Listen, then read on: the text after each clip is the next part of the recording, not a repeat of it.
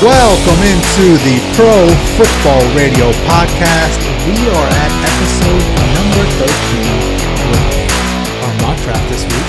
Um, this is your co-host here, Jay Chima, with the pride and joy of Merrimack, New Hampshire, DePuva. Thank you, thank you, far too kind, Jay. And let me just tell you, I'm, I'm running on three cups of coffee right now after coming back from LA delayed flight yesterday, but I'm, I'm friggin' ready to go, man. Let's let's do this mock draft 1.0. Dude, before we get to that, tell me about this LA trip. Tell me all about it. Give me the rundown. Did you like LA? Did you It hate was good. it? It was good. Uh, we were talking in, I guess you could say, quick pre-production. Uh, I definitely like the Latin flair of LA. I think it's a, you know a little bit more than Miami. Just I Oh, don't yeah. know. Oh, yeah. It's just like it was just weird. Like the whole city is just you know Latin flair. No no shade against Miami, but it was great. Uh, got in Monday, you know, like 5 p.m. local time, and just ate dinner, passed out. Tuesday, I went to the Dodger game. Oh, nice. Had a had a blast. Made some friends in the in the bleachers and great sight lines in Dodger Stadium. To Yeah. me, uh, I've been to Wrigley. I've been to um, Fenway a couple of times, and you know, now that I went to Dodger Stadium, I think Dodger Stadium right now is my second favorite ballpark just Yeah. because you look out beyond center field, you see, you know, the Santa Monica Mountains and, Yeah. you know, the whole basin. Santa Monica is beautiful, isn't it? You can't beat it. So Yeah. I loved every part of it. Went to Universal, did did the whole tourist thing, did the, the tour bus, um, and then went to Santa Monica Yeah. Beach on Thursday. That was a fun time. Dude, I, uh, waves I've ever seen. Yeah, of course. I spent uh, a good uh, five weeks there last year. Um, just because my company's headquarters is based out of Van Nuys, California. Yep. So we're out there quite a bit. And uh, that was the first time I went to LA last year. And I remember uh, just thinking it can't be that great. I mean, why why is everybody all like gung ho about LA? It cannot be that great. But I get out there and I see why people pay a small fortune to live out there. It is Yeah. absolutely beautiful. It's a completely different vibe. The city is so laid back. Um, the the whole city of LA itself is five smaller cities combined Yeah. into one big city. Like Santa Monica is one of those cities. This is a bunch of them, uh, Hollywood and all that stuff. So it's just uh, it's just a completely different vibe, and I absolutely love it out there. Uh, if I had like the money and stuff, and like had the career aspects out there, I'd definitely move out there in a heartbeat and live out there. Yeah. But it's just stupid expensive living out there. Oh, no doubt. I mean, everyone's leaving California just because of the taxes. But Yeah. for like two things. One, uh, the tour bus guide was on point. He said you could go down to the Pacific Ocean, surf, and then drive two, three hours north, Yep. and you could ski the Yeah, same day. exactly, yeah. Like California, like Can't it, that live out there, like they, Oh, they, they, don't got know. They don't know how great they got it, dude. Oh I my mean, god. You might risk like an earthquake putting California to the ocean, Yeah. but Yeah. in the meantime, it's it's gorgeous, Yeah. And uh, it- it's just you don't realize how big LA is until like you're actually in it because it's not like big height wise. No, it's, spread out. Wide, It's spread out. Yeah, spread out. Yeah, Like, where, where where New York is concentrated and everything is vertical. Yeah. LA is much more spread out. They're like there aren't that many big buildings out there. If you No. notice, besides downtown. It's just like downtown, Yep. Universal, Universal City uh, on like the San Fernando Valley side, and then um, uh, Century City on Mm-hmm. Yep. the way to Santa Monica. Those are the only like air quote downtown aspects. Sure. Everything else is small buildings and Santa like Monica is my favorite spot in LA, but then if you get outside the city and you take the hour drive from LA up to Santa Barbara, Yeah. right along the Pacific Coast Highway, it is just absolutely beautiful, man. So Yep. Glad you had a good time, man. It's uh, it's it's fun out there, you know. Yeah, it's great. I remember the, the worst thing is I spent uh, like a long time out there. I spent uh, for one of those stints I was out there last uh, last year. I spent two weeks out there, and I came back to JFK, and it's the worst feeling on the planet leaving LA in the morning when it's 75 and you have the convertible, the top down, and you get back to JFK in the middle of February, and your car is under two nor'easters, and it's 12 inches of snow. Yep. And you're and you're thinking to yourself like, why am I doing this? Like, Right. what is the point of all this? Like. It was so bad. Like we left yesterday, it was like 75, and we came back to JFK after the flight was delayed about four hours and landed at JFK around like 2:30, 2:45. It was like 55. Oh my God, It dude. was windy. It was downpouring. It's like. Fuck. I just want to go to sleep. Like, I just want to go to bed. Yeah. I don't care how we freaking get home at this point. Yeah. But it was a great time. Yeah. Before we get to all of it, we gotta we gotta acquiesce a uh, a request from one of our listeners. The true friend of the podcast. Yes, Hercules 24 24, the legendary Freddy. And I missed the echo on that Oh, one. here we go. My bad. My bad. Hang on, we'll try that one more time. Hercules 24 24, the legendary Freddy. So who's you, you doing the Vince McMahon voice? We both doing it. What are we doing? So I'll do the I'll do the non-echo one. You do the echo one, all right? Okay. So give it the backstory. So Freddie apparently he had to fire somebody. Yeah, so Freddie, uh, he hit me up on uh, on Instagram. It told me that you know uh, the highlight of his week essentially was listening to us do the uh, Vince McMahon impersonation because he uh, Mm-hmm. Lots of time went into that. Yeah, a lot of time went into that because unfortunately, while to- you're giving this backstory, I'm prepping my throat right now. well because he uh, he had to unfortunately let someone go from the job site, and Yeah. uh, you know Vince McMahon was kind of the highlight. So he requested Yeah, that I can I can see Vince. Freddie. I can see Freddie bringing this person into the office. Well, thank you for your hard work, um, but at this point, you're fired. I can see that too, a little bit. I feel like that was too kind in the beginning. So, hang on, let me try with the echo here. You know, the, the unfortunate soul walks in. Freddie's sitting there. Joe Schmo, your work's been dropping off. You're the weak link of this company. Joe Schmo, you're fired. That's good. That's good right there. And then I, I just picture Freddie cannot get out of that character. So then he's, you know, at the coffee shop later on. Right. Give me a latte. No, no, no. Hey, boss, how are you? Yeah. It's like get get the hell out of my way. Yeah, like yeah. you want you want the wrath of Vince. yeah. Just leave me alone. He goes home and uh, his you know wife or girlfriend, whoever it is, is like, Freddie, how's your day? It wasn't the best. Well, now you're making Vince slash Freddy sound like friggin' Batman. Tell me about the rabbits, Rachel. wow, we went off the rails. You remember, with remember that uh, Vince McMahon line where he uh, the my favorite one is when he says look at look at him right? Or look at it. Look at it Oh, great. so, Freddie, that that one was for you, my friend. Yeah. Keep tuning in. Yeah. True friend of the podcast. yes sir yes sir um, dude a lot happened a lot has happened since we last uh, had our podcast and uh, last time we talked to you were, we've been talking a little bit this week but obviously you're on vacation so but a lot has happened man so the uh, schedule comes out um, on top of that the Russell Wilson news came out right Yep. um, we can hit on that briefly before we get to our mock draft 1.0 uh, by the way we only need one takes at this because we're gonna nail it Oh, we're gonna nail all 15 picks that we we we decided we couldn't commit to the whole 32 picks, but 15 is good enough for us. I mean, 15's like you know. That's that's the money. That's the money. Uh, the money picks. You know. Right, like you're middle of the pack at 15 to like, there's a reason why you're picking in the top five. Sure, So anything beyond 15 is just Yeah. okay. And then Russell Wilson, man. Um, I was uh, I was surprised at how uh, he set this fake deadline. Right, for all purposes, it was not a real deadline. Nothing of value came out of that deadline, right? No like league. It was just self-imposed, something he made up, right? Right. And he got the uh, the Seattle Seahawks to buy into the fact that he really was looking to go somewhere else. Yeah. I think a lot of that stuff was planted by Ciara and her agents or his agent, whoever it was. I think all of that was a ploy that, and the backstory uh, for the people listening is um, Russell Wilson wanted a new contract. Um, he eventually got what he wanted a four year, was it 140 million dollars worth of new money contract? He's now the highest paid quarterback. Yeah, he, he right? surpassed uh, Aaron Rodgers. Yeah. And the last couple of weeks, we've been hearing stuff about how uh, Russell Wilson didn't want to be in Seattle. Um, he wanted to go to New York. His uh, significant other Ciara was uh, was big on being in a bigger market like LA or New York. Yep. And he, he wanted his contract to be kind of tied to the salary cap. Yeah, which was something very progressive. That was something new that I never heard. And uh, uh, at that point, I believe the NFL or I think the Seahawks were like, "That's definitely not going to happen." Right. Right. So, um, but he still got a shit ton of money for for his services. Yeah, and it's not. Listen, I mean, I don't know what you're thinking. I'm. He deserves every penny. Yeah. But I mean, to me, I, the deadline. I think when he got his last contract extension, there was rumors of it, going into training camp. He didn't want the distraction.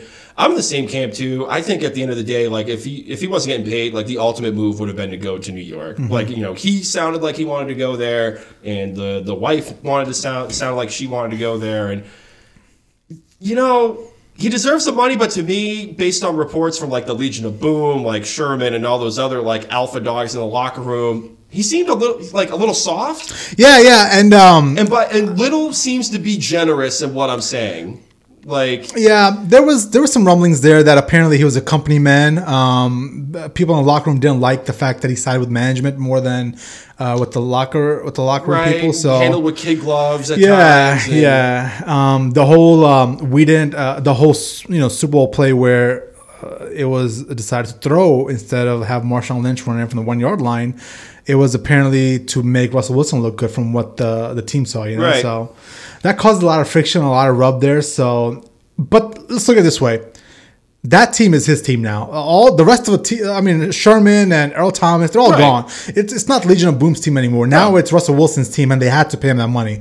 So at the end of the day, the NFL is all about quarterbacks. Uh, it is what it is. Right. I mean, sooner or later, one quarterback is going to be going north of forty-five million dollars Oh my a year. God, dude, so and much like money. at that point, we've talked about it several times with like management trying to increase profits but keep um, you know salaries down. Mm-hmm. Like you're going to have to do something. Like at some point. Someone is going to be making 45, 50 million dollars a year. It'll be one of the highest contracts in, in sports history. It'll Yeah. probably surpass baseball. Yeah. What, No, but what are I'm- you going to do? Yeah, uh, but yeah, whatever. At the end of the day, I'm happy for him, man. He seemed like a good Right. guy. It is what it is.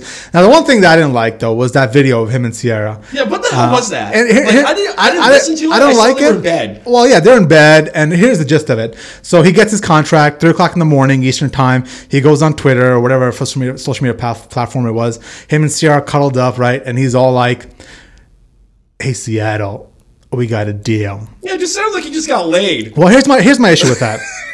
Is because we've known Russell Wilson as one guy our whole lives. The yeah, guys, let's go in. Go Hit- team, go." Go team, go. Go Hawks, right? And then I see him in that fucking Twitter video with the deep like, I'm just gonna sex up Ciara voice. Yeah, it just hey, sounded like hey, White. Seattle, we're we got a deal.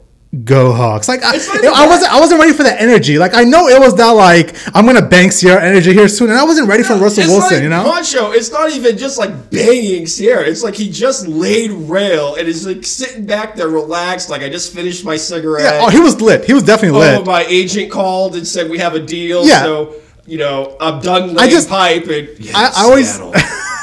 I just like you know how you, you have this picture built up of like Russell Wilson and Holy like uh, of like Tim Tebow, like these very like you know clean cut guys. Yeah. I just wasn't ready for that energy. You know what I'm saying? I'm like, yo, I know you as one way. Right. Let's not fuck with And, that like, image. because it was, you know, I guess, you know, it was late out there, so that means it was probably like five o'clock in the morning. oh, dude, it was like it was like four o'clock in the morning here. So yeah. I wake up and I see like the first hit on my Instagram page is like half, like chest naked.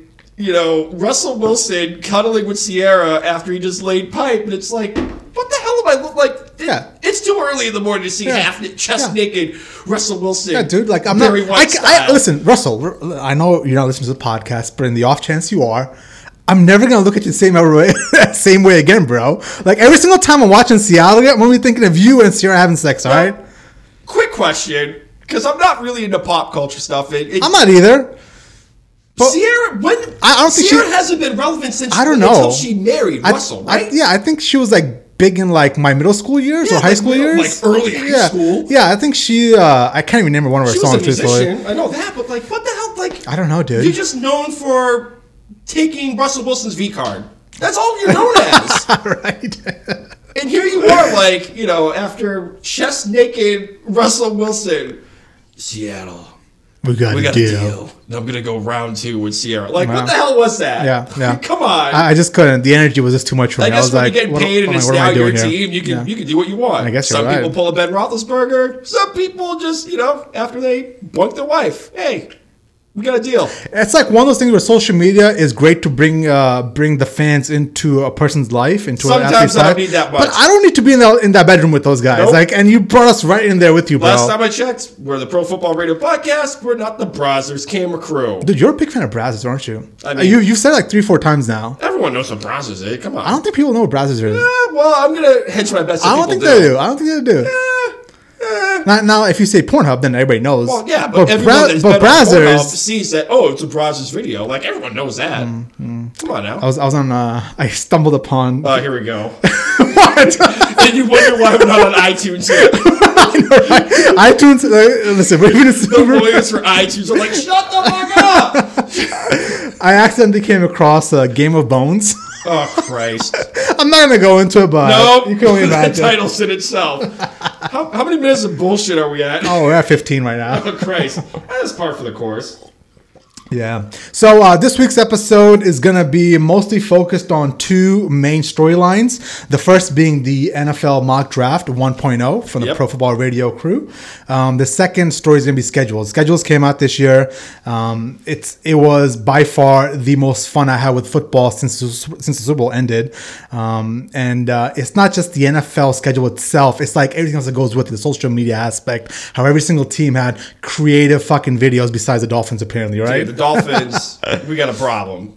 We got Yeah. we got a big problem. I can get into that later. I don't want to Yeah. bog the podcast now with my therapy session with the Miami Dolphins. Oh, we're gonna get to it. We're gonna we're gonna do that classic schedule came out. Let's look at it. Win lost. What's the record gonna be? Right. Eight months before even a big game's been played. So it's gonna be awesome. That section is going to be brought to you by Tums because I'm going to be investing heavily into that product. that section is brought to you by the Owl Shop.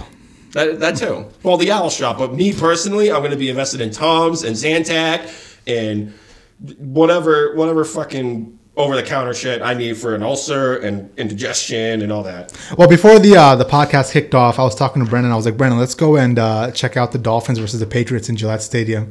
And he was like, Why would I want? Why would I want to pay a shit ton of money to watch my team get annihilated? Yeah.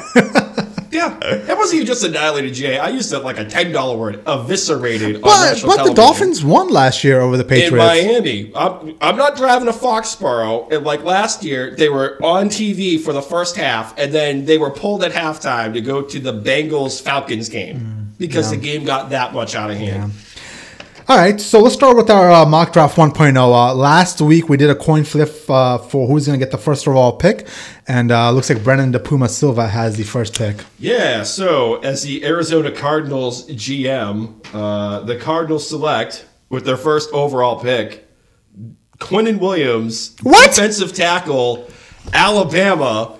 Oh my God! Now, to me, Quinn Williams. to me, You got Kyler Murray. You got you got Bosa. You going with Quinn Williams? no, I'm going with I'm going with because You listen. You're always that guy that goes against the grain, and I knew it. You look at Quinnen. He, to me, he's the best. He's the best player in the draft. Best, better than Murray, better than Bosa. Uh, he's the best player in the draft. He's super knowledgeable at his position. He can diagnose the opposing play call like he's in the other team's huddle. Uh, he locates the ball carrier quickly, uh, fast for his size based on his 40 time, and uh, super efficient.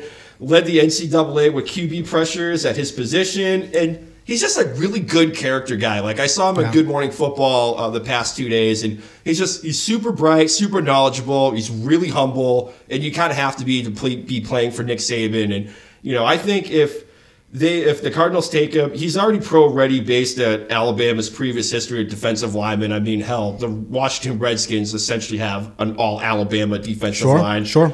I To me. Quinnen Quinnen's pro ready, great character guy, anchor that defense for years to come. Of course, of course. All right, so then when it comes to my turn, and with the second overall pick, the San Francisco 49ers will be drafting Nick Bosa, which is the defensive end out of Ohio State. Um, in my personal opinion, he is the best edge rusher in the draft.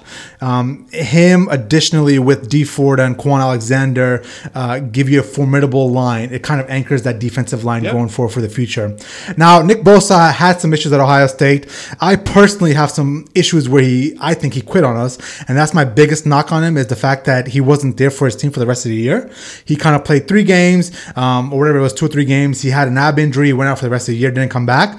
There was rumblings could have came back late November, helped us out, and we could have used them, uh, especially since we lost to fucking Iowa, you know. Right. So so it's one of those things where that's my biggest issue with him is the fact that he's not the best team player, in my personal opinion.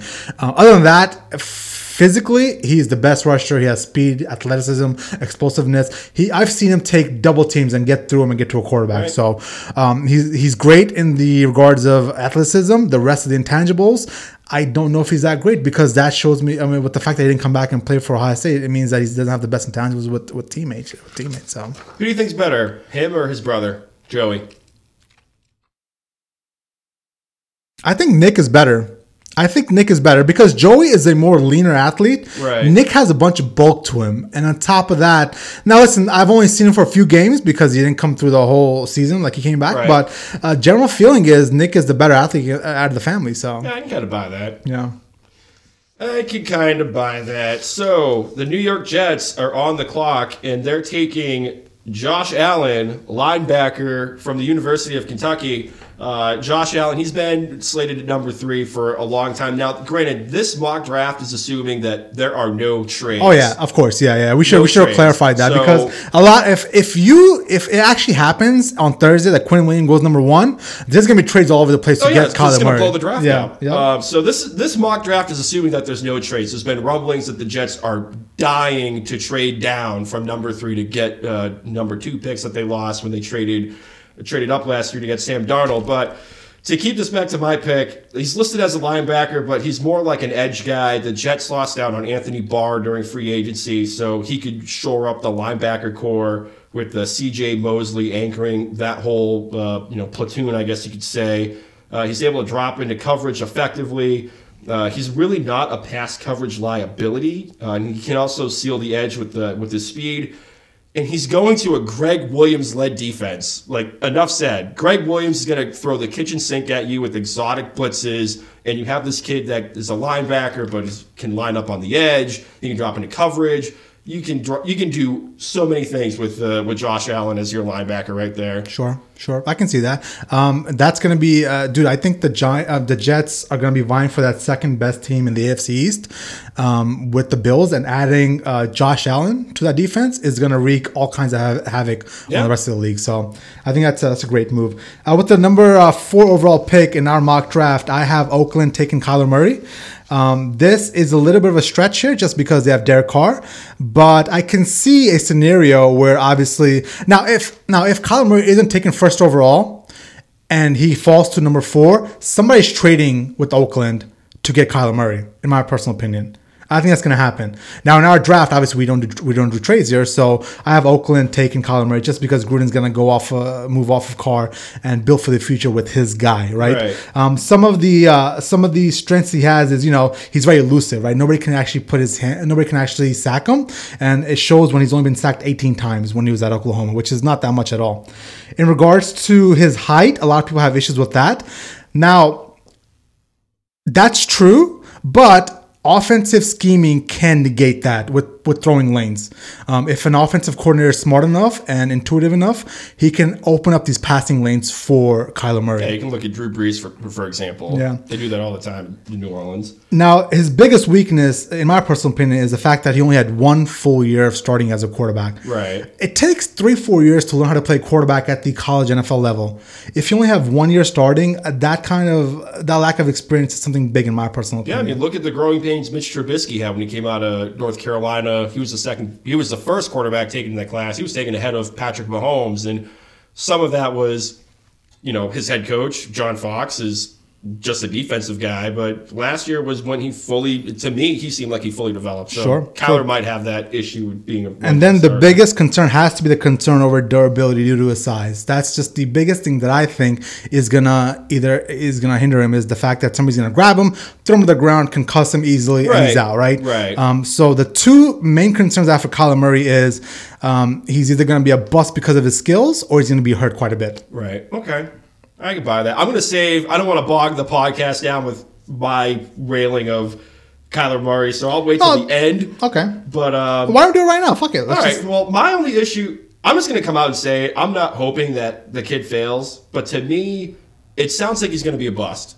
Just based on just based on the size Mm-hmm. and his. You know, when he was asked on like the Dan Patrick show, if anyone's seen That was a pretty bad- that was pretty bad interview. seen that interview, it is absolutely brutal uh, with his responses. And by responses, he didn't even look. Uh, he didn't even look at Dan Patrick. Uh, he really just kind of deferred to his dad and his agent at the time uh, for help, and he just wasn't. He wasn't non-committal. And Robert Klemko on Sports Illustrated did a great piece on the Kyler Murray dynamic and like his dad, because his dad was also a, a baseball player. Where did his dad play?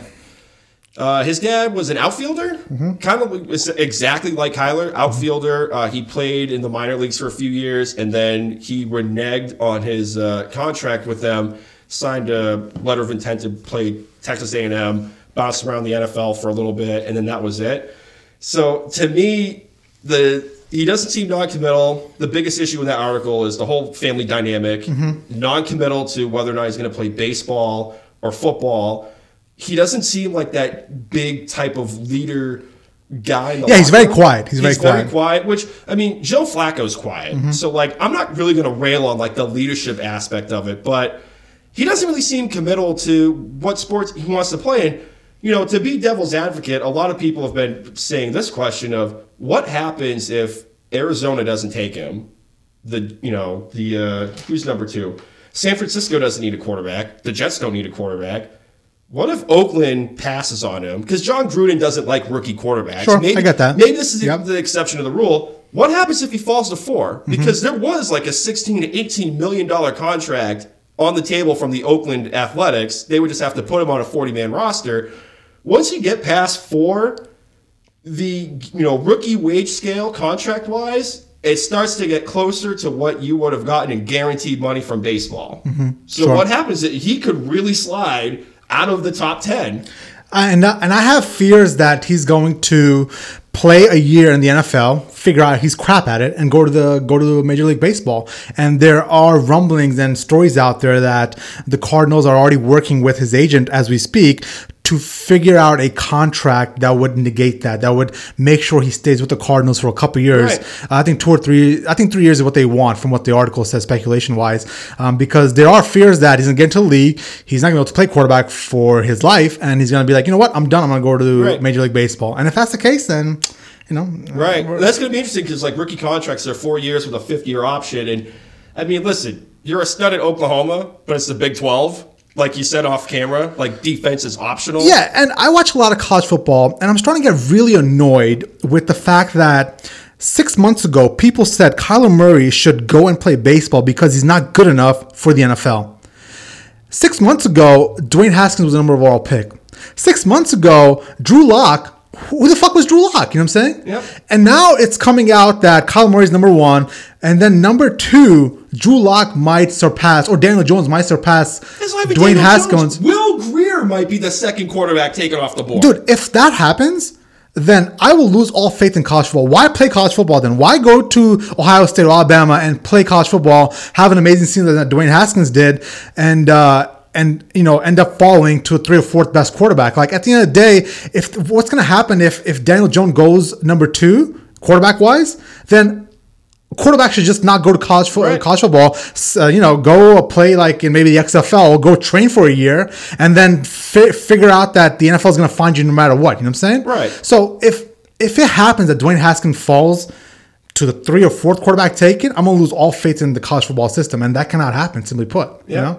And you know, like I said to you on Twitter too, and I, I swear to God, people, I'm, I'm gonna wrap up my railing session on Kyler Murray. But the whole story with his dad and, and Kyler, if you go back into time and look at you know the 80s, this sounds like Todd Marinovich. I, I, Oh, know, yeah. Oh, yeah. I sent this to you. For those of you that don't know, Todd, same boat. His dad played in the NFL, and he super groomed his son to, to be like this quarterback stud, all the way down to when he was a baby in his mother's womb. Mom couldn't have salt. He couldn't have that. She couldn't have this. She couldn't have that. When he was uh, when he was a newborn, he could only have fresh fruit and vegetables. Like literally groomed this kid like he was you know Eastern Bloc style of weightlifting and athletic training to have this you know this quarterback be a stud at USC. Then, ironic enough, he got drafted by the Oakland Raiders in the first round of the uh, 24th overall in the 80s, and he was a complete bust. So, to me, Dude, could you imagine never having a fucking crispy Krispy Kreme uh, cream donut? uh, he literally didn't Th- Literally, like dad, super, like groomed him like a super athlete. And for those of you that have seen the movie Draft Day, I know it's not like it's not you know uh, Who's in draft day? Draft Day was great. It's you know uh, Kevin Costner. He plays the general manager of the Cleveland Browns. The movie's been you know kind of panned by critics, but if you look at character wise, Kyler Murray is like the Bo Callahan character in that in that movie. He's you know projected to be the first overall pick. You know he's a stud athlete at Wisconsin. He has all the right measurables and the athleticism and all this stuff, but wasn't a great character guy mm-hmm. and wasn't a, wasn't a big leader. I just Kyler seems like a bust. I hope I'm wrong, but I think Kyler Murray is going to No, be a bust. I don't think I'm not. I'm not. Listen, I don't want the guy to get hurt, or I don't want him to fail. But from everything we see, man, like I, he just doesn't have the skill set, my personal opinion, to play in the NFL. it just seems like to me the NFL, like the media, It's a hype they're, machine. they're hyping up these quarterbacks because of the position. Mm-hmm. If it really came down to the best players in the draft, this should be a discussion between Quentin Williams or Nick Bosa, who's going first. Oh yeah, of course. Because I mean, no shade against your boy Haskins. I like Haskins. Who's the purest thrower in the NFL in the in the draft I right like now? Haskins. I like Drew Lock a little bit, but I'm not going to tie my job to a first round pick of these quarterbacks. Mm-hmm. So don't don't talk yourself into loving somebody. Take the, take the person that's the best player available. And that's what's happening here is the draft. I said this uh, last uh, last po- last podcast. The draft used to be a month ago at the end of March. The reason why they moved it to the end of April is to get that extra four weeks of hype and speculation, hyping people up the fucking draft board and people falling down the draft board because of just hype. Yeah, people were saying that Haskins stock was falling, but then you have like NFL insiders like Ian Rapoport saying, nope, that's not the case. Yeah. So I don't know. It's all for those wrestling fans out there. It's all a work. It's Mm-hmm. all a work from the big old shield trying to keep your attention all year long. And clearly, it's working because we're doing this right now. Yeah. So back to the mock draft. Yeah, back to number five, huh? You have number Yes, five, sir. Yeah, we're at number five. so number five, Tampa Bay is on the clock, and they're going to take Ed Oliver, defensive lineman, uh, University of Houston. Mm-hmm. And I was torn. I was torn between either linebacker or defensive line because they lost Kwon Alexander. But I went defensive line only because a few weeks ago, Bruce Arians came out and, and kind of railed on Gerald McCoy, Mm-hmm. saying that, you know, he's not the same player that he used to be, essentially stopping short of he seemed to have lost a step. So I think, you know, you get Ed Oliver. Uh, he, you know, he's up, like I said about Quinnen Williams, he seems pro ready. Uh, he's able to diagnose play calls earlier. He's agile off the line, uh, able to explode into blockers, to blow plays up on, you know, run and pass uh, pass attempts, and he would be a quick boost to the defensive line. And if need be, he could probably play linebacker, you know, without a problem. So I think you kill two birds with one stone. Immediately address an issue if McCoy's falling off a cliff, air quote cliff. I don't think he Yeah. is, but Arians might. Um, and I think his pro day helped his stock because Sure. a lot of people had him outside the top 10. And then there was that viral video with him practicing uh, technique with um, Mike Vrabel. Vra- uh, Vrabel.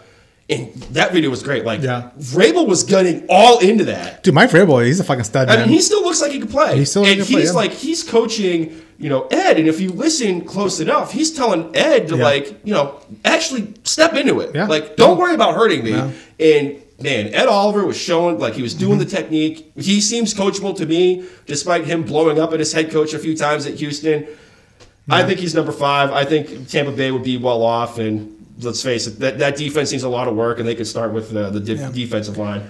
All right, so at number six, uh, I have the New York Giants taking Dwayne Haskins. Um, I uh, do not even pretend to be um, transparent about my love for Dwayne Haskins. I think he is the purest thrower in the draft.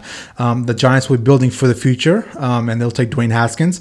Uh, per Urban Meyer, he was on Fox yesterday, and he said Dwayne Haskins is the purest thrower he ever had between Alex Smith, Chris Leak, Tim Tebow. Um, Cardale Jones, whoever he's had so far in his uh, college co- coaching career, uh, Dwayne Haskins is the best thrower in, the, in uh, he's ever had. Um, some of his strengths are going to be he's willing to stand in the pocket and take the hits and deliver the ball. He has a big frame, 6'3", 225. Um, he's also able to deliver the the complete throws from unconventional angles. He can hit he can hit any single throw with any single angle. He can be sidearm over the top, all that stuff. He has a great sense of the pocket awareness. He moves around back and forth. Um, it's not that mobility that uh, Kyler Murray has, but he has mobility inside the pocket like an Alex Smith or, a, or a Tom Brady. Um, some of his weaknesses are uh, from what the NFL thinks, in my which I don't think are accurate, but um, a lot of like. Um, he still doesn't know how to attack zones properly, um, which I don't. I don't, don't see that. that I don't all. buy that, but that's something the NFL listed, and that just goes to show you that people that actually watch these games so the national media doesn't really watch all every single snap of uh, of Dwayne Haskins. They'll watch the highlights and kind of pick Right. their draft analysis from there. But in my personal opinion, he's the best thrower in the draft, and if the Giants take him, it'll be absolutely amazing. Did you see he was on Get Up yesterday, and him and Dan Orlovsky were dissecting a few plays. Speaking of which, Dan Orlovsky annoys the fuck out of me. Yeah, but you know, at times he did step on Dwayne, but like it was it was kind of cool to see them both bouncing what they were seeing in coverage. And I mean, Dwayne, we said this last week, uh, and I'll say it again. he was looking off safeties Mm-hmm. to go to the other side of the field and dropping dimes in the end zone. Like his the arm strength's there, the quarterback knowledge is there. I'm personally not sold on Dave Gettleman going against his own grain and taking an offensive player. He always goes defense. He seems to build from the line. But if they were going to take a quarterback, what I would definitely go with uh, with Haskins. I don't I don't understand how Drew Lock and even Will Grier are slated to be coming off the board ahead of him. Yeah. To me, that just seems like you know the media hype machine, the Shield doing the work again. Yeah, so yeah, that's- I get that. That's just my take. Pick number seven. The uh, Jacksonville Jaguars are on the clock, and they're going to be taking Rashan Gary, defensive line, uh, University of Michigan, or for those Buckeye fans, the team up north. Boo. You like that reference, though? Just saying, team up north. Uh, athletic freak, but production did not match his skills. You can attest to this. You you Yep. check those I teams out. yep. Um, he, he's super raw, but you know could have the potential to match the seventh pick if he's able to develop the skill set. Because all that talent on the in the stat the stat sheet did not transpire at all at the University of Michigan. Um, but if anyone is to bring out his skills, uh, Vice President of Football Operations Tom Coughlin would be that guy. Sure, of course. Like stri- strictly, he's a he's a great defensive mind. I think he's right up there with Bill Belichick and, and you know in the annals of history. Um, they need to fill a, a hole at defensive line after Malik Jackson was cut uh, to make money, uh, to clear money rather, for Nick Foles to come over. He's listed as a defensive end, but some people, like the scouts on NFL.com, think that if he was move, if he was to move to the interior, he may be able to use his full potential to his advantage, the speed and the size, uh, especially on run defense, uh, especially in the AFC South with Houston with Lamar Miller, and then you have the the twin headed attack in Tennessee, and then you know return of the Mac in, in India in Indianapolis. You know that rush defense is going to be huge, and you know it's it's it's a game. Like if he's able to bring that A game rush defense, he might be able to go a long way on the defensive line. Sure, sure. All right, so uh, the next pick I have uh, Detroit taking uh, TJ Hockenson. He is the tight end out of Iowa. Um, his most compare his most uh, I guess uh, his skill set aligns better with uh, Travis Kelce in the NFL than it looked like Rob Gronkowski or somebody. Um, in my personal opinion, is the best tight end in the draft. De- Detroit could go with defense here, but I think they'll help out Matt Stafford and help out on the offensive end. Um, in regards to his attributes, he's very fluid. He's very athletic. He's not one of those um, Rob Gronkowski runs like a Frankenstein kind of person. Right. Um, he runs more like a wide receiver. Um, the other knock on him is the fact that he is a little bit on the lighter side. He does run like a flu wide receiver. He doesn't have the bulk to him. Almost like a Jimmy Graham type. Yeah, yeah, style, and right? maybe even a little smaller than that. Truthfully, um, so that's that's my pick will be for number eight for uh, for Detroit. Right, and another team that's rumored to be trying to trade down is Detroit as well too. So Mm-hmm. that would be a that'd be an interesting take. A lot of people had Hockenson going to Green Bay to help out Rodgers That- too. So yeah, either yeah. Mm-hmm. way, he's going to be staying in the uh, NFC North. So number nine, number nine, Buffalo is on the clock, and they'll be taking Marquise Brown, wide receiver. Philly Brown. Hollywood Brown out of the University of Oklahoma. And I have Hollywood being the first wide receiver off the board That's interesting. just because listen, I like I like DK Metcalf and I like was it AJ Brown, mm-hmm. the other wide Yep. receiver. They're both from Ole Miss. My only issue is is if you look at wide receivers from Ole Miss, they don't seem pro ready. You can look at the Vikings pick of Laquan Treadwell. They're they're still kind of you know living and dying with that man. They could have taken Michael Thomas over him, but they went with Treadwell, and he just hasn't panned out, and he's essentially a bust for that team. Metcalf was a little banged up. I like I like Marquise Brown only because he has amazing top end speed. Even Josh Allen could not overthrow this man. Uh, he's able to play inside the formation as well as outside. Uh, he's got a lot of, in the words of Nate Burleson, toe drag swag. He makes those sideline catches with ease. Uh, his comp is I believe it was um, DeSean Jackson, just based on the speed. But if you look at his height, you know what else he comps to? His cousin Antonio Brown. Yeah, yeah, I see Five that. nine. I They're see both that. five nine. They're see both that. super fast. They're both super lean. They can make the plays inside and outside. And listen, John Brown is on a one year contract and he's been banged up over his mm-hmm. career. Sure. You could get this guy on a rookie deal, four years, and he could be a cornerstone of that Bills offense with Josh Allen for years to come. And like I said, Allen couldn't overthrow him. So I have him as the first wide receiver off the board. So uh, my next pick will be number 10, and the Broncos will select Drew Lock, which is quarterback out of Missouri. Um, this is where the uh, the Broncos and John Elway will fall in love and reach, right? Another year, another fall in love with the quarterback and draft him for John Elway. Um, Lock has a great arm, a great strong arm. Um, he maintains great field vision when he's on the move. His uh, low sack total is due to his mobility and his feel for pressure. Um, but the issue is, is he gonna be more um, Patrick Mahomes or more Jay Cutler, right? Um, there's always those guys that come out of uh, college and they have that great big arm, but the inconsistency and the actual accuracy isn't there. Yeah, they can throw 90, you know, yards down the field, but they can't hit that fucking 15 yard out route Right. with, with the consistency. So, uh, my biggest concern with Drew Lock is: is he going to be Patrick Mahomes or is he going to be Jay Cutler? Yeah, fair enough. Fair enough. I think a lot of people like him because the personality. He has a big personality, like Sure. almost like not Baker Mayfield esque, but a few notches below. Mm-hmm. But I'm with you. I think Elway, like he always does, falls in love with the quarterback, and Yep. sooner sooner or later that's gonna cost him a job. Yeah. At this rate, he's only keeping the job because of. Well, he won one Super Bowl, so I think he's Two, set for life. two, back to back. The Broncos won two Super Bowls. They beat Green Bay. Oh no, no, I'm sorry. As, as a GM, as a GM, As a GM, he won one. As a Okay, GM, he right, won okay. one. Yeah, yeah, yeah, yeah. So the one year with uh, Peyton Manning throw ducks up there, and his defense carried him to a fucking Right. championship. Hey, defense wins championships. Yeah. Uh, so number eleven, the Bengals are on the clock, and they're going to be selecting Daniel Jones, quarterback out of the uh, Duke. Uh, my reasoning: it's time to plan for life after the Red Rifle, Andy Dalton, and plus new head coach Zac Taylor. He worked with Jared Goff. He was he's a Sean McVay, I guess you could say disciple. Uh, he can help mold this guy. Um, where else? Uh, his stats in college, they kind of need to be taken with a grain of salt, only because his wide receivers were brutal last year and had 38 drops last season. Uh, and plus, you know, Duke's not known as a football powerhouse, so Sure, sure. it kind of is what it is. Uh, he can make the deep throw with ease, but Mm-hmm. like you were saying, a lot of those big body guys have a problem with the intermediate and underneath routes. Uh, he can find those routes with ease and accuracy. Mm-hmm. He seems to be super accurate at that, and he's mobile enough to keep plays alive to develop. Uh, and- but he can also tuck the ball and run to move the sticks. So he's athletic enough. A, a knock on him has been, oh, he's only good in like the run pass option, but. Sean McVay's done that in LA for how many years now? He's going on three Yeah, it's been a quite a bit. Yeah. that seems to be like the the thing nowadays with you know the the Rams with play action and then the Eagles with the run pass option. I think Zac Taylor's going to do something similar to that, and you know, Yeah. to plan for life.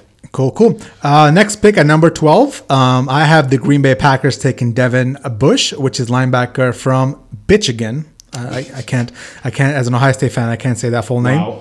Uh, but no, he's a very explosive linebacker. He's very physical. He has a versatility. Uh, every single time I watched uh, Ohio State and Michigan, oh, I'm sorry, that team up north, I almost said it. Jesus. Oh, you started. Oh God. I didn't finish it. But every single time I watched that team up north, he he would always pop off the screen for me. He was one of those guys that was very explosive, right? And I love explosive guys. Uh, not that kind either, but sideline, sideline, sideline to sideline runner, man. He has uh, just a great uh, disguise when he, when he disguises launch point, launch, launch points for blitzing. Yep. Um, on top of that. Um, He's just a slippery pass rusher. He can knife through uh, the uh, the A gap or the B gap and just get to the quarterback. Um, I think this is uh, a anchor uh, defining pick for the Packers. The- It'll fill in for Clay Matthews being gone, and this will be years down the line of him anchoring the defense. This is him taking the mantle also in a couple of years and kind of especially running in with free him. agency where the Packers made it a point to address the defense because Mm-hmm. for years they've started off okay and then they cratered towards the end of, end of the year. I think that's a great pick as well too. I like. I was torn with Devin Bush going a little bit higher myself, Mm-hmm. but that's a that's a great pick right there. Number thirteen, Miami, your boys. Miami Dolphins are on the clock. Your boys. You know what's funny? I saw something the other day, and you tweeted this. Uh, you said you were excited that uh, was it Laremy Tunsil? Is that who it was? Yep. That he got a contract extension, right? Yep. And it was funny because a few years ago you lost your Oh, I top. lost my mind. You lost your top when they drafted. So Laremy Tunsil. I think I was I was texting you, and then my boy Blake. Uh, I was living with him at the time, and we were watching the draft. And Laremy Tunsil, for those of you that don't know, he would have been a top five pick, probably first overall, if this video of him do smoking weed through a gas mask, Smoke weed every day. smoking weed through a gas mask came out, and he fell to 13. Smoke weed. But before before the pick, I looked at my I looked at Blake and I said, "Listen, if anyone's going to take Laremy Tunsil, it's Cleveland. He's a Cleveland Brown guy." Yeah. And like clockwork, here comes Roger Goodell coming out and says, with the 13th overall pick, the Miami Dolphins select, Laremy Tunsil, offensive line, Ole Miss. Now, at that point, I lost. I lost my shit. Yeah, I I. I, threw stuff in the apartment. I threw a five dollar bill at Blake because I made a bet with him, saying that Cleveland was going to take him, and I lost. And I was not happy about it. But looking back, probably the best draft that they See, had. see, you judged the bug. Uh, you, what was it? You judged, uh, judged, Judged the bug book by its cover. I'm, I'm, I'm drunk right now. yeah, yeah, he trailed off a little bit. But um, yeah, I, I think uh, Larry Tunsil's probably the best offensive lineman that we've had in a long time. He's been really the only anchor. Now, to get back to this draft at number 13, they're going to go offensive line. And they're going to take Jonah Williams, offensive lineman, University of Alabama. Uh, everyone has him being the first lineman off the draft board. Uh, and besides revamping the whole team for the Dolphins, if the Finns are in the air quote tank for Tua mode, they will need an offensive line to protect this, you know, Tua when he comes into the draft next season. So why not get this kid out of Alabama?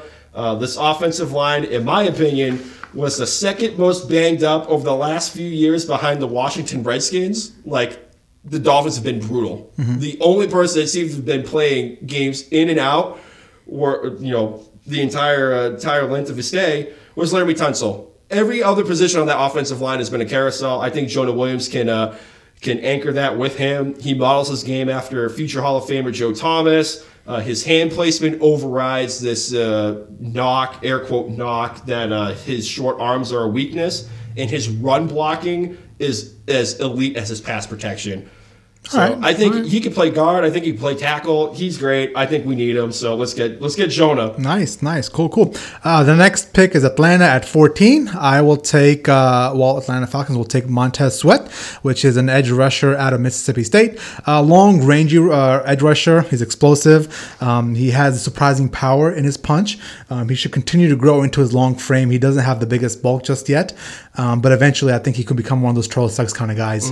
Um, some of his knocks that are against him is that um, he needs, I guess, he needs more violent, faster hands. He doesn't use his hand as much. He relies quite a bit on his lower body, but he needs to use his upper body as well to get to the edge rusher. Right. Um, in the long run, if he can grow into his body and just take the coaching that will come with being in the NFL, I think he can become one of the better rushers down the road. Right, and that would be a steal at uh, 14 because a lot of people have him going higher, but he had that you know the heart the heart mur- was it a murmur? Yeah, I think he has a heart problem Yeah, like a heart problem. If if some team doctors give the okay, you know he might be able to go higher. But if he falls to 14, I think that's going to be a steal because another team where the defense is cratered has been the Falcons. Yeah. they they, they were I think bottom tier last season, so that they would be they'd be wise to get them. Uh, pick 15.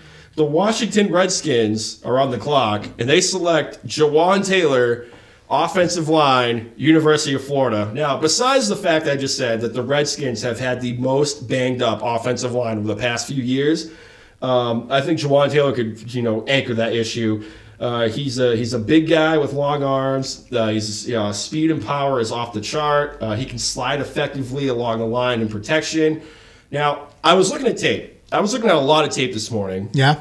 I don't know if Florida just likes to run the ball a lot or if they have no faith in their quarterback throwing the ball. But every Probably a little bit of both. every highlight reel I saw was was just the option play, and it was just run protection. So if his pass protection is as good as his run blocking, if he falls to 15, that's probably going to be a steal because a lot of people have Jawaan Taylor and Jonah Williams going higher than what I have them going as. Um, So yeah, I think those would be uh, be bargains for both the Dolphins and the, the Redskins respectively on the offensive Cool. line. Awesome. Awesome. Well, that's our mock draft 1.0. We only went through half the draft because we don't have time to go to 32 of them. Right, right. we don't have all day and night. We do have jobs, unlike. Uh, Yeah, no doubt. But real quick, real quick before we wrap up the draft, I have one notable draft prospect to keep an eye on. What's that? And I tweeted about this guy on Tuesday. It is quarterback uh, Tyree Jackson out of University of Buffalo. Hmm. He uh, he's a big dude.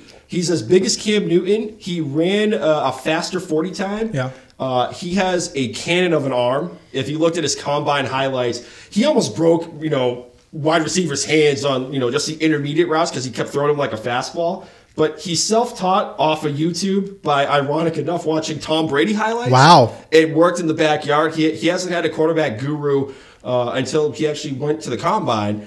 And I think he's probably a, a third round pick, and I Wow. think I think he would be a steal. So That's Tyree awesome. Jackson, keep an eye on that kid. Cool, man. He's probably going to get drafted before uh, Dwayne Haskins. That's probably No. going to happen. No. It's probably going to be like, well, you know what? Dwayne Haskins is fall to the sixth round, so let's just take anybody else in front of him, right? No, here we go. Here we go. No, Tyree Jackson, third round. Keep an eye on that kid. Cool, cool. All right, well, let's move on to the game of the week. We're already at 50, 51 minutes, and we have a lot to get to. we have to cut some of this shit short, but whatever.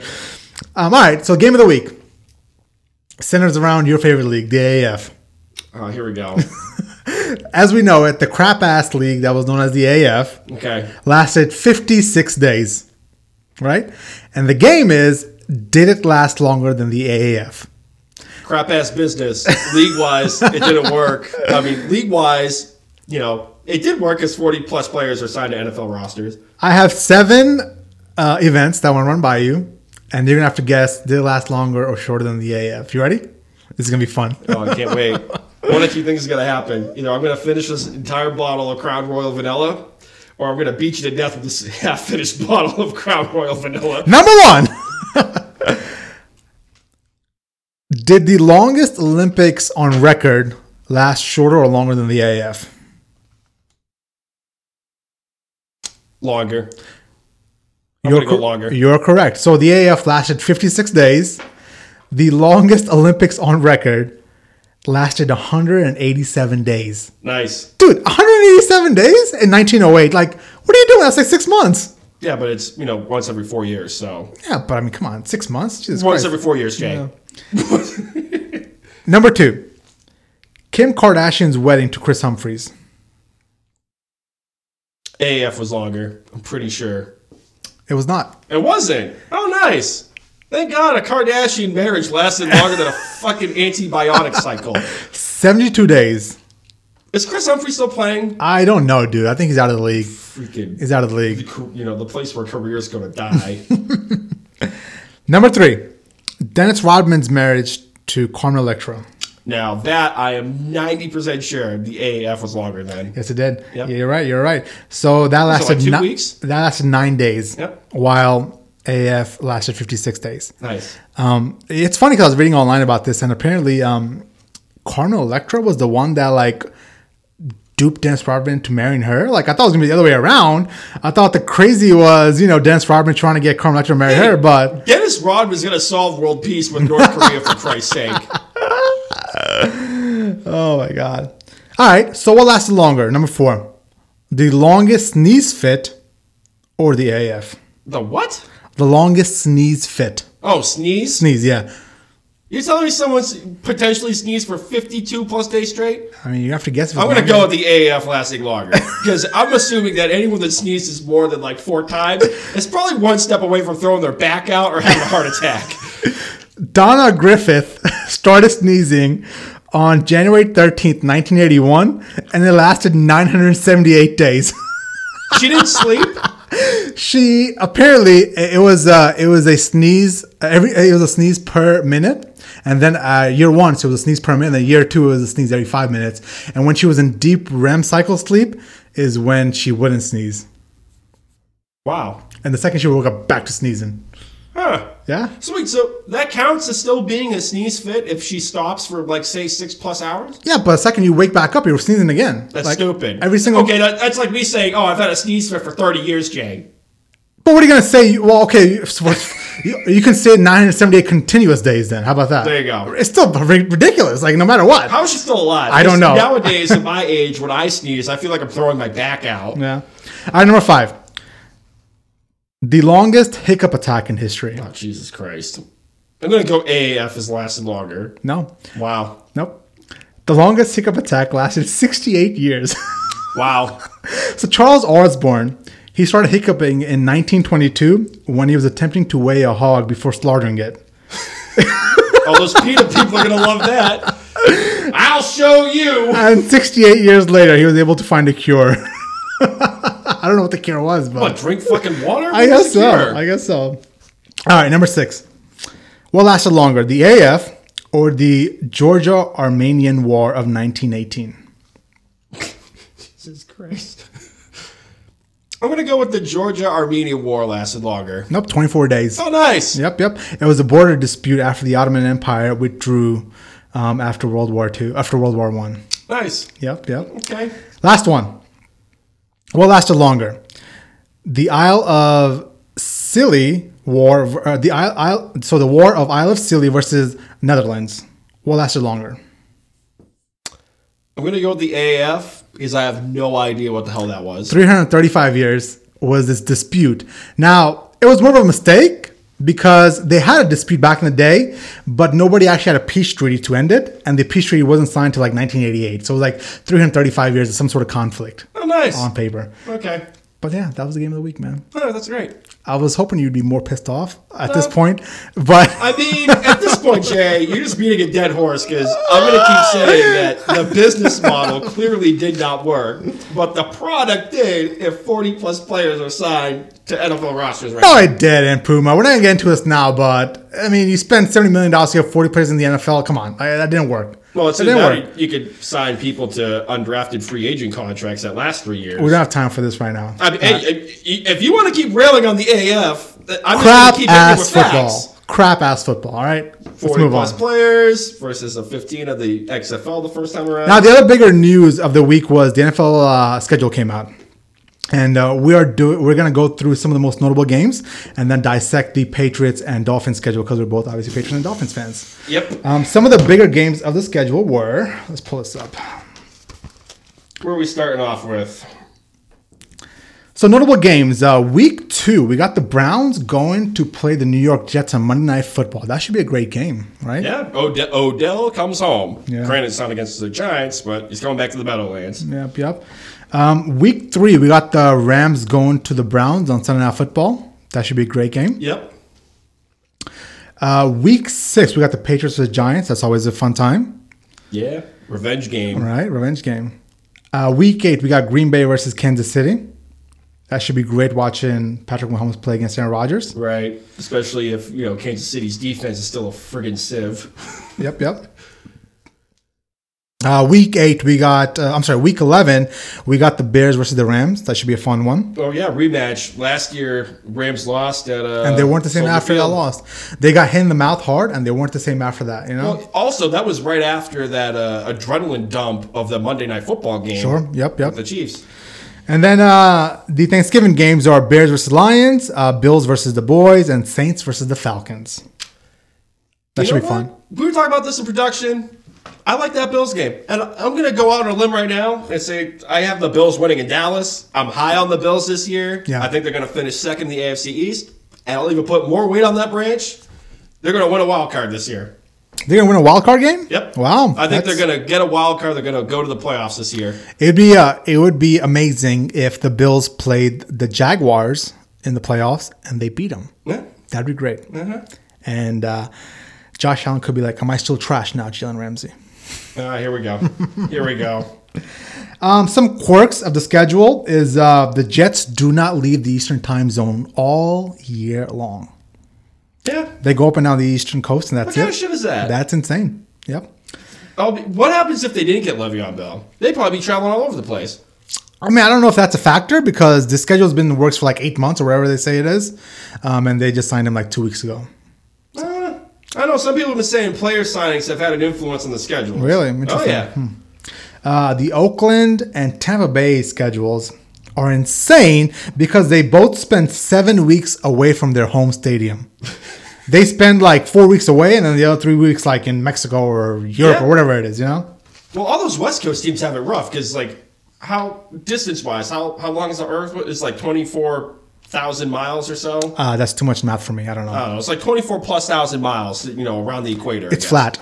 Well, here we go. Y- Are you going to go to the ice wall now, too, Jay? What's the ice wall? Oh, he- oh, for someone saying the, the Earth's flat, you don't know what the I'm not a flat is. earther. Come on, I'm just fucking with you here. Here we go. All I'm saying is, is that all those West Coast teams, the Raiders, the Rams, the the Chargers, they all have to travel essentially longer than the distance around the equator Mm, this season. And then you have the Jets with uh, just staying on the Eastern time zone. Cool, cool. Um, all right, let's look at our fair, our team schedules. You got the uh, Dolphin schedule pulled up? Oh, let me pull up that. Let me grab my antacid 1st Mm-hmm. Uh, let's see. So the Dolphins, on top of making me friggin' cry, they start the year off at home against Baltimore. I'll, uh, you know what? I will go on and say I'll win on that uh, on that one right Yeah, there. I might That's- give that a win. I'm gonna I'm gonna write this down. One win, Yep. Uh, at home against the Pats. loss. You know, I'm gonna say they're gonna win at home. Oh, here we fucking go. I'm gonna, I'm gonna. Say, they won at home last year. They they split the series last year, so I think the trend's gonna continue. They're gonna win at home. So they're to me two and zero. Uh, on the road in Dallas, that's a loss. Same here. Same here. At home against the Chargers, that's a loss. At home against the Chargers? Yeah, it's a loss. Yep. Uh, week five, bye week. That's a loss. God, the NFL hates us. Loss. Freaking bye week, week five. Uh, at home against Washington, week six. That's a win. I'll give that a win. yep. Uh, in Buffalo, loss. No, come on. I- I'm high on Buffalo. All That's right. a loss. All right, I'm gonna go with the Uh, loss there. At Pittsburgh, loss. That, yeah, that's a loss. The Jets, I have that as a win, maybe. I'll go with the win there. Yeah. Uh, at Indianapolis, loss. Mm-hmm. Uh, at home against Buffalo, loss. I'm a. I think personally they'll split that series. Okay. In Cleveland, Loss. loss. Philadelphia, home. Uh, they're home in Miami. I'll go. I'm going with the win here. I'll go with the win too. I'm going with the win here. I don't buy into Carson Wentz. I don't buy into the Eagles. uh, at the Meadowlands against the Jets. I could, that's a win. Yeah, because I could have them splitting that series. Did I have them winning against the Jets? I think I had them winning against. Mm-hmm. Okay, so they'll sweep the Jets. All right, I'll have them with the sweep. The Giants.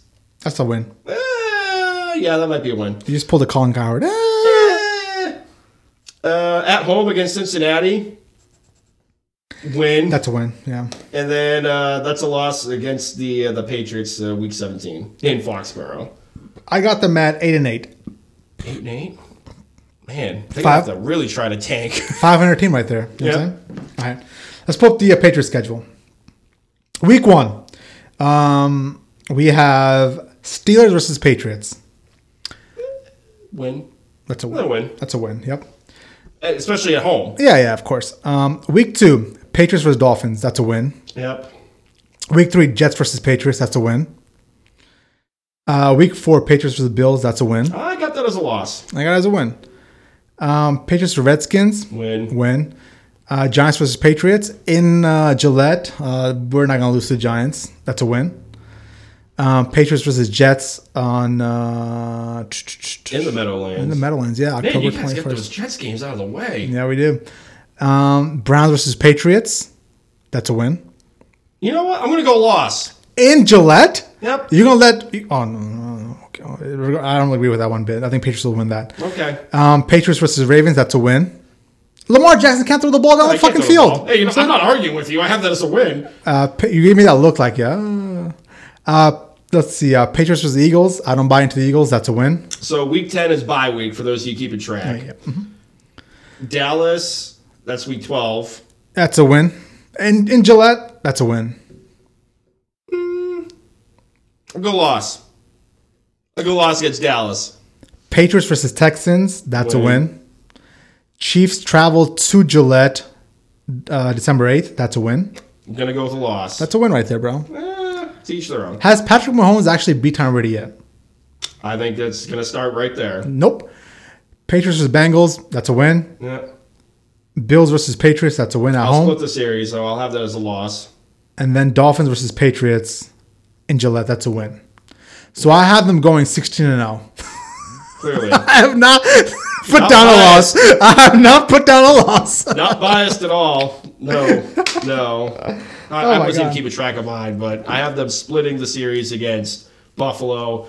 Uh, I have them sweeping the Jets, and I have them splitting. You know what's funny? In all in all truthfulness, man, um, I should learn from now. I should learn from last year that I shouldn't bet against the Patriots. I thought last year's team was crap, but they somehow won the Super Bowl. And there's a lot of people out there this year saying they're gonna go 14 and 2, 13 and 3.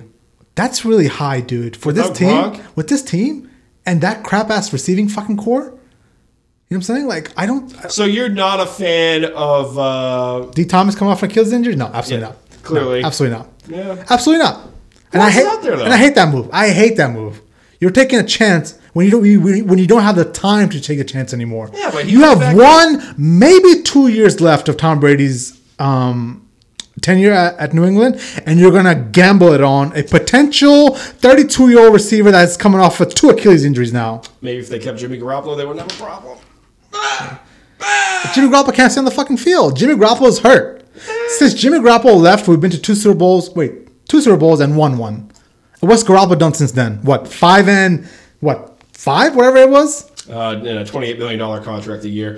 Um, all right, so I did my person to keep track of the draft. Just get back to the just draft and real just quick. and just to finish up that Patriots point, they've done this in the past. They've brought in Eric Decker. They've brought in Reggie Wayne. They've brought in Ocho Cinco. These over the hill fucking receivers to try to get the last like little bit of like you know play out of. And that's fine and well when it's six years ago when Tom Brady has a long career life left. But when he has two years left, like it's just a fucking gamble move right, so- that I fucking hated. so to that note, who are you going to bring in? What wide receiver is going to fall? you be as 32? aggressive as possible and you trade for Odell Beckham Jr.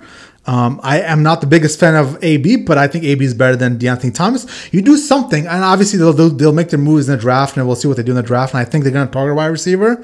But all you have right now is Julian Edelman. That's all you have right now. Unless they trade up, they're, they're not. I don't think a, a decent wide receiver is going to fall to 32. yeah. So do you think? So I was going to ask you, what do you think the the the Patriots do at 32? I really don't know. We have no fucking idea. These guys are all over the fucking place, you know. Um, part of me thinks they're gonna try to go offense. Part of me thinks they're gonna they're gonna trade back. They're gonna fucking give away the first round pick and trade back and get more picks, you know. Right. Well, some people have been saying that the, the second round begins at like the 11th and 12th overall pick. Mm-hmm. This draft isn't really that impressive. I mean, if you're looking for offense, you, might as well wait till next year. Yeah. If somehow Noah Fant, which is the second tight end out of Iowa, falls down to 32 or 30 or 31, I can see them trying to make a move and try to get Noah Fant. Noah Fant is Aaron Hernandez. Um, he's that linky wide receiver, uh, wide receiver tight end mold. Right. Um, but I think he's more explosive than than Aaron Hernandez was. So You think he falls past Green Bay? I don't know. I don't Because know. uh, Jimmy Graham did Jack. Well, if TJ if TJ Hockenson is there, they'll probably take him, Right.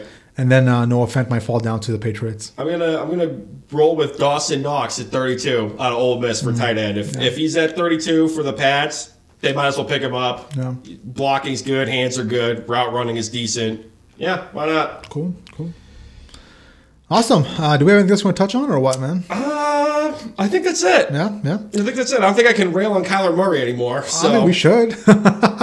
it's it was fun Thursday. It's gonna be fun Thursday night coming up, bro. I'm gonna Yeah. I'm gonna come over after work. Yep. We'll grab some wings from that place. Do drop in. Well, Best uh, wings uh, this side of Connecticut. If you're in the Shelton Derby area, do drop way. Uh, do drop in. Best wings in town. Are we just letting all the podcast people come out and hang out here? Oh yeah, at the you know the PFR Podcast Memorial Studios. Yeah, Tara wouldn't have a problem with that at all. Dude, we have like 703 listeners. If they all came from Dubai and and Milan, you know what I'm saying? Yeah, here we go. Here we go. It's gonna be interesting. I don't know if we can. Oh yeah, we're explaining football to 700 plus people. So is it time to plug it up? Dude, uh, we still gotta plug the owl shop. You I'm did- that's all you because I plugged them up last year, last week. I thought I did it last week. I plugged it up last right, week. so the owl I did shop- promo this week because somebody's hair game wasn't. Dude, listen. I was just joking. I was busy at work. I was legitimately busy at work. Oh, I'm right? sorry. I'm on vacation, Jay. I'm on vacation. I, I had time to plug it up. It was like a 30 second promo. I feel like you would have all the time to plug it up when you're on vacation. oh yeah. Oh yeah. vacation. All right, so the Owl Shop is down in Elm Street in New Haven. Um, absolutely great bar. We go there all the time. We get a cigar. We sit around. We uh, we hang out. They're great, friendly staff. They have an amazing selection of cigars. They have a humidifier in the back. Um, so visit the Owl Shop. They're absolutely amazing down in uh, Elm Street by Yale. Correct? Yep. New Haven, Connecticut. Yep, super friendly. I think we might have to pick up some Victory cigars uh, to smoke after the draft. We should go back there sometime soon. It's been like a month or two months now, right? God, it's been like two weeks. No. We were just there like two weeks ago. No, we were not there two weeks. It was like it was like a it was like at least six it was weeks. not a month. it was definitely a month. Uh, All right. yeah, yeah. And for those people that you know follow us on Instagram and Facebook at Pro Football Radio Podcast and Twitter at PFR Podcast, if you could just start giving Jay some shit for skipping out on the promos, that'd be greatly appreciated. Brandon, I had a busy day. All right. Yeah, yeah. Oh, you know what? Let me read the text.